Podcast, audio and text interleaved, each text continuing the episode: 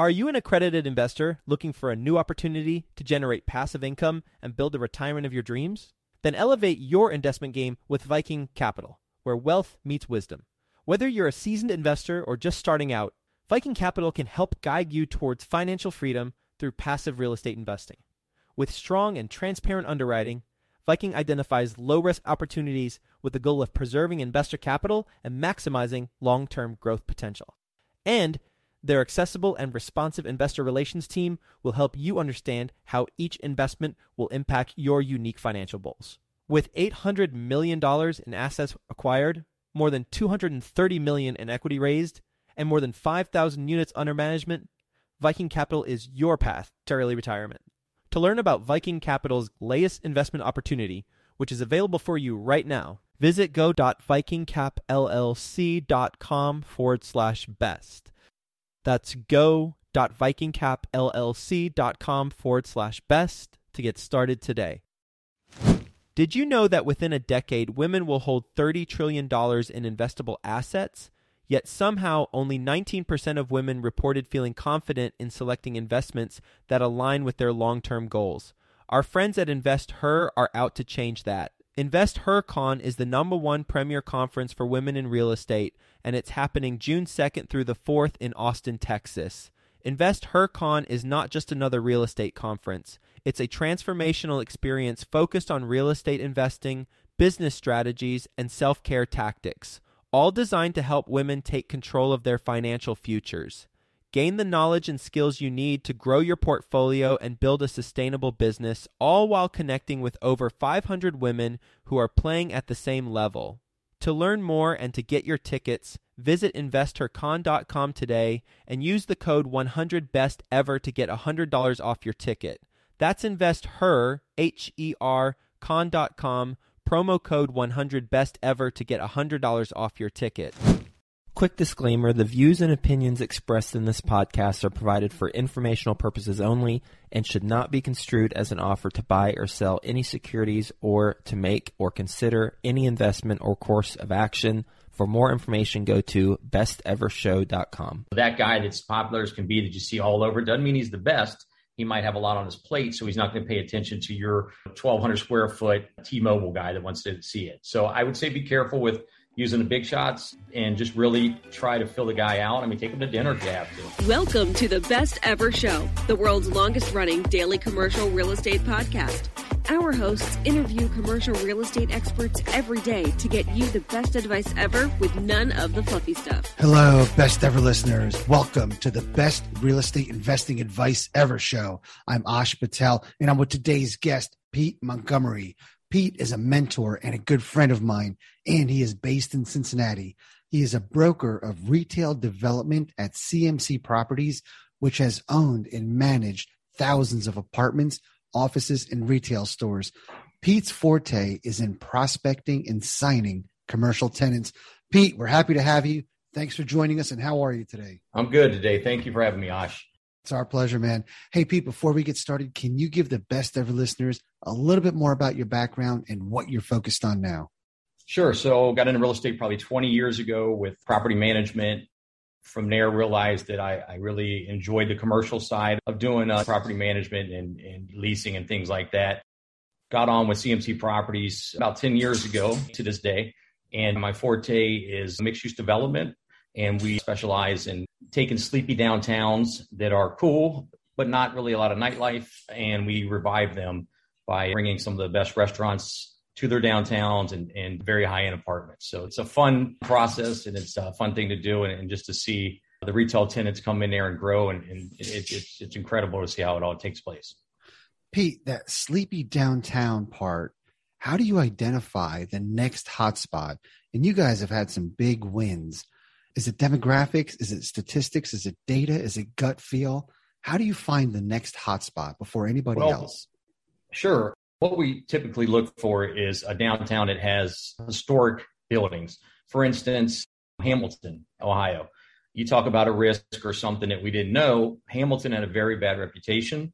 It just wasn't the best. There's vacant stores everywhere, no cool restaurants to eat at, anything like that. So it all starts with what we look at is the city manager is a big part of it. we interview different cities like that. They have to have historic downtowns. They have to be near water or near a bike trail, something that's fun, fitness. We kind of want it to be healthy atmosphere next to a park, things like that.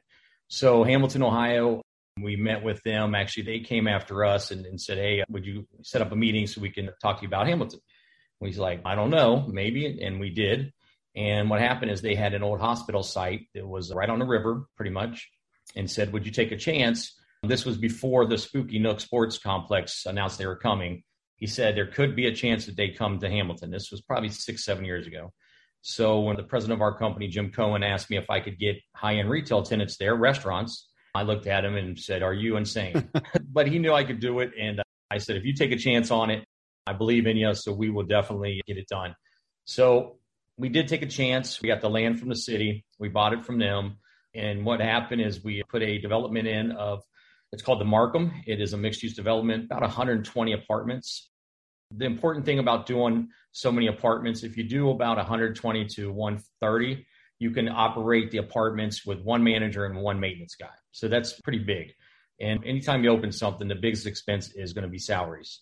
So that's why we stay around that number. And then what we did is we had the city to get our first tenant, which was Tano's, and he is based out of Loveland, Ohio. It's like a four star Italian restaurant. We asked the city to put in the kitchen for Mr. Tano. And he said, Well, if I to have a city put in a kitchen, I'm going to move there. So when that happened, all the puzzle pieces kind of fell into place. He was our first tenant. People were, Why is Tano's coming to Hamilton? And then it was kind of a domino effect. From there, it still was pretty hard to get other tenants. I would talk to brokers, they would laugh at me. And then all of a sudden, Spooky Nook, the biggest sports complex in the United States, third largest in the world, announced they are coming to Hamilton and everything changed. When we opened our apartments, they are 100% leased out. We are getting downtown prices that are unheard of in Hamilton, and we have a waiting list. All the retail is full, and they are doing better numbers than they've done in any other place that they have restaurants in. So, pretty interesting. Pete, what comes first, recruiting residential tenants for the apartments or getting commercial tenants in there first? The trend that we have seen is that people are going away from the downtown scene. Don't get me wrong, people love living in downtown. But as you get a little bit more established, you have the first kid, second kid, people want to eat, drink, live, and play all within the same neighborhood. So we took the trend and we went out to the suburbs. And what happens is, of course, you got to have tenants. That's where the moneymaker is, are the apartments. But tenants aren't going to come there unless you offer them something besides a rooftop patio and a pool or things like that. So what I do is I go out and every Wednesday I get on Facebook, I get on Google, and I see what people are talking about. What's the hot spots? And we do a dinner, myself and a friend, or myself. You've actually come with me a couple times, and we just try to prospect from there. From there, I get a relationship with the owners. I bring them out to the site and then we just stay in contact. And then I convince them. I don't know how sometimes I do it, but we convince them to come out there and take a chance. And it's usually a home run. So that's pretty much what we do. Pete, how can beginner investors or maybe somebody that's in the multifamily arena or starting out in commercial, how can they ride your coattails? How can they get in on these sleepy towns before they hit? So the biggest thing is you need to approach people. Don't be afraid to send an email, make a call, go on some of these towns that you think the person that's going to know it best is the person that's from that town. If you have a town that is just in dire need of something, but you're seeing it change, or maybe there's one that's got a great river view or just could be very, very nice or, or is up and coming. Sometimes you don't, you take a chance and then you make them up and coming like we did in Hamilton. But the biggest thing is to look at people's city plans. A lot of them are online. You can kind of see uh, jobs are coming there. You can kind of see what they have set for the future. But a good city manager is by far the, the best way to start. And then look for a town that you kind of know. And you could say, God, I wish we had a restaurant here instead of driving five miles out of our city and, and spending money here and see if that's something that would be an interest to you. So the biggest thing is we pick sites and, and everything we touch is pretty much turned. So it's just about the person that's from that city and, and just kind of exploring. I love that outlook. So not only look at all the data in the city, but get a feel for the vibe of the city from the residents and all the people that are there. In terms of meeting with the city manager, and I've learned this from you, would you recommend that investors, whether they own one building, maybe they're prospecting one commercial building, Are they able to get a meeting with city managers? Here's what you'd be surprised about. The biggest thing is, is city managers love to be in the spotlight. So if I'm an investor and I just bought a cool building, say in Milford, and it's got a downstairs or an upstairs that could be a great restaurant, what I would do is reach out to the city manager and the mayor. And I would, one, introduce myself. There's so many people out there that just buy a building. They don't know anybody in the city. They put a restaurant in. They have no ties. They don't know anybody. And what happens is, yeah, if it works, it works. If it doesn't, it doesn't. But if you go in and actually sit down with the city manager and the mayor and say, hey, what would your city like to see here? What would you guys like to see here? And then you guys make a friendship and a partnership almost. Then you can also ask the city, do you have any incentives for a new tenant coming in? Are there any tax abatements? Are there any type of grants that we can give to help get a better tenant here? That stuff is huge. Um, kitchens, if you don't know, if you don't have a kitchen in your space, they're four hundred to five hundred thousand dollars. Not many restaurant people, they might own two or three restaurants. It's hard for them to pay for a build out like that. So the city can help with 50, 60, 100,000. You'd be surprised, but they would welcome that. A lot of people maybe shy to do that, but I highly suggest you do that. Make a relationship, ask them what they need, and then it's going to do wonders for you in the future. Yeah, and it's on my due diligence list. Anywhere we go, if it's local, we try to attend a city council meeting, but we always try to reach out to council members, city manager, mayor, and it's so important. It's amazing. Even a little facade grant, a matching grant. I mean, that could be ten, twenty thousand dollars for people that otherwise would have spent the money out of pocket. Do you also go to city council meetings? We go to city council meetings sometimes. The biggest times we go there are when we have got a development deal.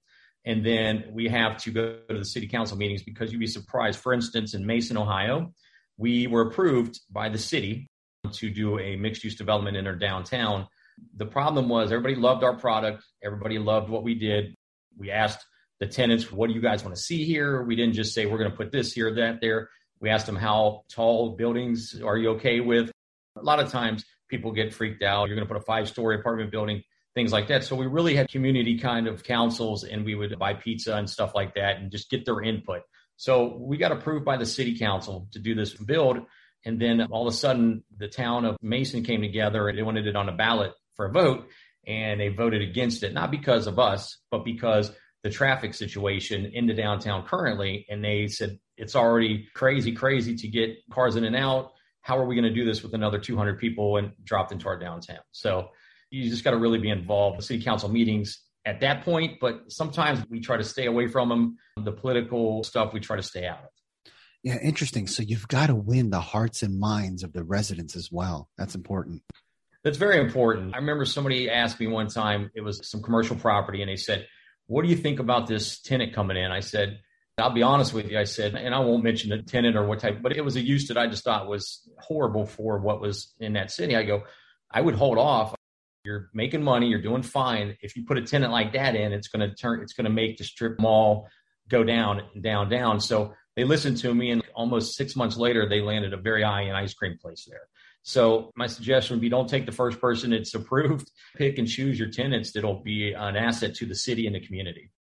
Yeah. So Pete, right now, everybody thinks there's a retail apocalypse. A lot of investors are afraid to get into commercial real estate. What are your thoughts on that?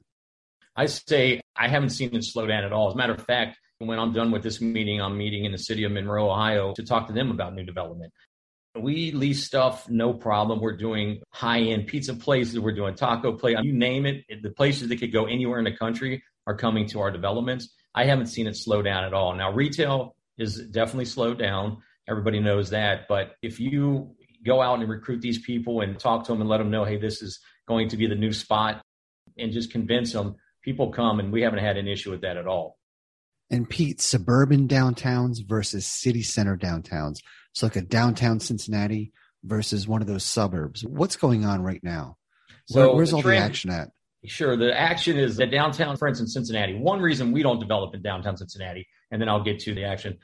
It's very hard to get things approved. It's very hard to get inspectors. It'll take typically six months to get you open. In downtowns, they take almost double that. So we try to stay away from that. But the trends that we're seeing are everybody is going to suburbia and mixed use living right now the apartment market is insane people that are coming up the younger generation they don't buy right away they like to live in certain areas to see what they like our apartments are 100% full We have a development in Lebanon, Ohio. We haven't even fully opened it, and we've rented every single unit except for two, and two buildings are just now opening. So the suburban life is where people want to be. They want to be able to have that downtown feel, have a drink, eat, and be home in 30 seconds. So that's the big thing. Downtowns are still great, but a lot of people are going to the suburban living. Yeah. And I think that's a post COVID world where we got used to not driving 30 minutes to an hour to go downtown. It's just let's go to our local suburban downtown. And like you said, all the bars and restaurants, all the actions popped up in those suburban downtowns. It's kind of neat when you go to a restaurant and they know who you are, or you see your neighbor, or maybe you see the mayor sitting there, versus going to a place downtown where you know nobody and you're just a, another person to them that's going to be paying the check. So it's kind of a neat experience. Plus, who doesn't want to have a beer and be home in two seconds? You know what I mean? Yeah, that's a great point. And Pete, for somebody that's trying to fill vacancies, we'll get back to the show. But first, some sponsors I'm confident you'll find value in learning more about. It's no secret that everyone is trying to find a recession proof investment right now. What if you could invest in one of the most recession resilient asset classes of the last 25 years with one of the best teams in the U.S.? Self storage is that asset class, and Reliant Real Estate Management is that team. Reliant Real Estate Management is the 17th largest storage operator. They have sold over $1 billion in self storage assets and have lost no investor principal with the average project level IRR of 33% in the last three years. Right now, you can be one of the first to invest in their next fund at ReliantFund4.com. Fund 4 is a $100 million equity fund with seven properties already identified to close before the end of 2022. If you're an accredited investor, visit ReliantFund4.com to download the investment summary and schedule a call with Reliant's experienced team. That's ReliantFund4.com, R E L I A N T F U N D F O U R.com. I'd like to introduce you to my good friends over at PassiveInvesting.com, a private equity real estate firm based out of the Carolinas. PassiveInvesting.com makes it easy for you to start investing in real estate. They focus on acquiring institutional quality apartments and self storage facilities with private accredited investor funds. They also have a real estate debt fund that offers hard money loans to local fix and flippers across the U.S., which currently has a 0% default rate. With a portfolio of over 700 million in assets and controlling over 250 million in equity, they know how to secure the best deals and how to avoid the red flags. If you are interested in learning more, please reach out directly to passiveinvesting.com and request the free passive investing investor guide that outlines the seven red flags for passive apartment and self storage investing. Visit passiveinvesting.com forward slash red flags to download that PDF now. That's passiveinvesting.com forward slash red flags. What's the best way to go at it? Do they do it themselves? Do they enlist the help of a broker? And at what point does it make sense to only go with a broker if it's a 1500 square foot space? Is it really worth a broker's time? I will never take money away from a broker, but I would say be very careful with who you get. Make sure you know the broker, make sure that they're personal with the people. And you got to really like somebody, just like when you go to get a real estate broker for your house. A lot of times we try not to use brokers because one, we're the developers and we have to pay them a big commission. So if we don't use a broker, then we can put that more towards the tenant's build out. So it's a benefit for us. But if you only have one space, your best bet is honestly, I do Facebook a lot, social media. I'll do TikTok videos. Well, my daughter will for me. But all that stuff works. And what happens is somebody's going to see it. Of course, use the signs and you're going to get calls. I just would say, don't take the first person that calls. Make sure that you, you kind of wait it out and see what kind of tenants you can get in there. Now, a broker is great to have if you've got a huge development and you're just busy as can be and you don't have time. There are fantastic brokers out there, but I would definitely interview three to four and find somebody that clicks with you. And how do you qualify them? What interview questions do you ask? Because I would imagine they're all going to say that they've got great contacts, they have all these people in their pocket. How do you really siphon through them? What I would do is I would ask for some people they represent. And if it's somebody that's not a chain restaurant, I would go to that restaurant and go on like a Tuesday or Wednesday where it's not crazy busy and then ask to speak to the owner and try to catch them and say, Hey, I just want to let you know I'm thinking about hiring Mr. Whatever. What'd you think about him? And that will tell you a lot. Also, if a guy has 90,000 signs out all over the city, that doesn't mean he's the best realtor. That just means he's busy. And that means that your bigger spots are going to get more attention than your 1400 square spots. So that guy that's popular as can be that you see all over doesn't mean he's the best. he might have a lot on his plate, so he's not going to pay attention to your 1,200 square foot T-Mobile guy that wants to see it. So I would say be careful with using the big shots and just really try to fill the guy out. I mean, take him to dinner if you have to. You got to remember these guys are going to be the ones representing you. So if they do something that offends somebody, you could lose a very nice tenant because that person didn't like the broker that you hired. Man, that's great advice. I always thought the big rock stars are the ones that have the giant signs all over the city, but that's a great point. Very the giant busy. rock stars are the guys that bring in the big deals. But what you'll realize too is they also get a little, I don't want to stereotype as typical every broker because there are some that are rock stars that are insanely awesome. But what I found is that I've had a friend of mine make a call for us uh, a place and the guy just kept blowing him off and blowing him off because I don't think it was worth his time. To me, that's not the person I'd want representing my store or myself. Yeah. What mistakes do you see a lot of people making with commercial investments? I think what a lot of people have to understand is if you're going to do an investment, one, make sure that you're doing it in a place that people are going to come to. Check the city plans, make sure there's jobs coming, make sure there's people there to support what you're going to buy. If you can get a great deal, then that's another story. But you definitely want to look into the city itself.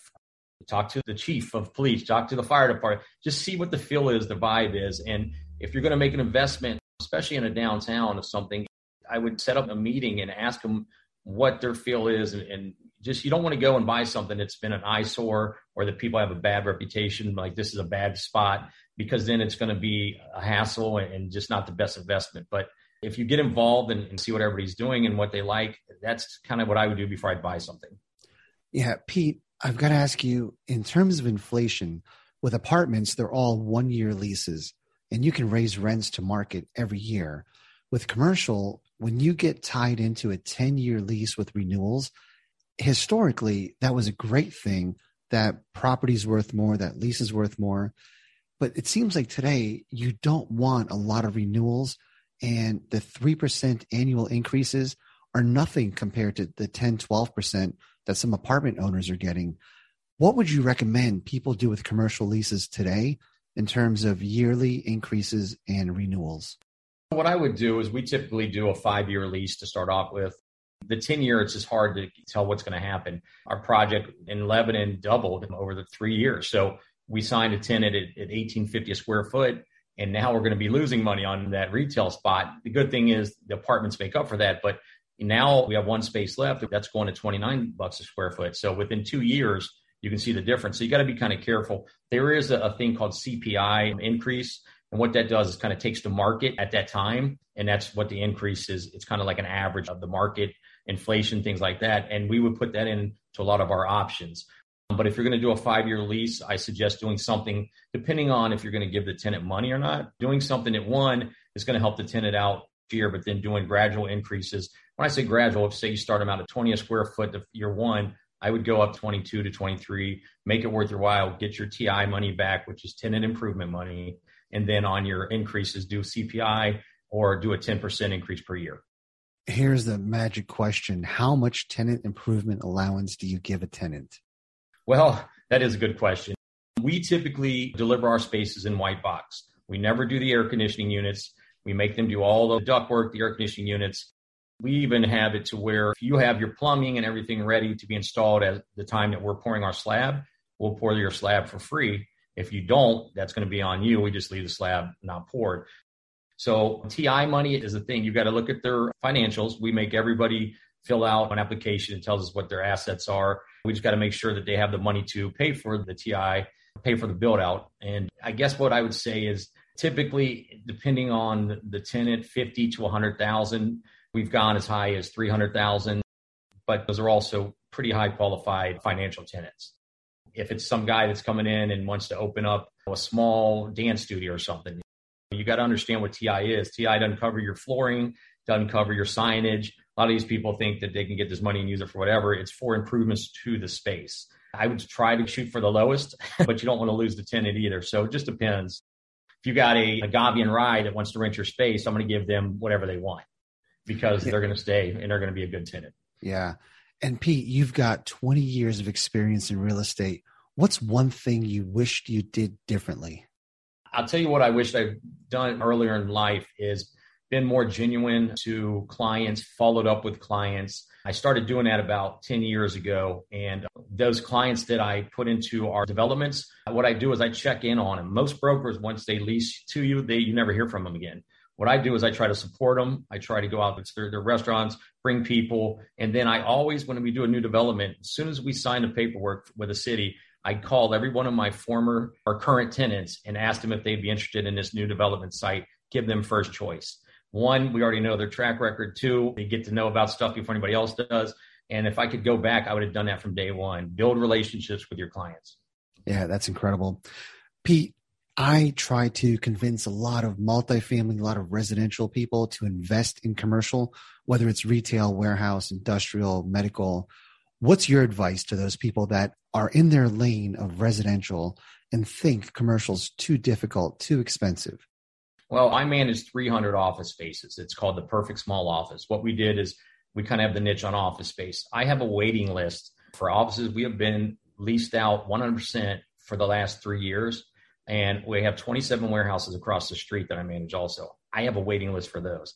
I would say if you find an office building and you find warehouse space, buy, buy, buy, because there's nothing out there.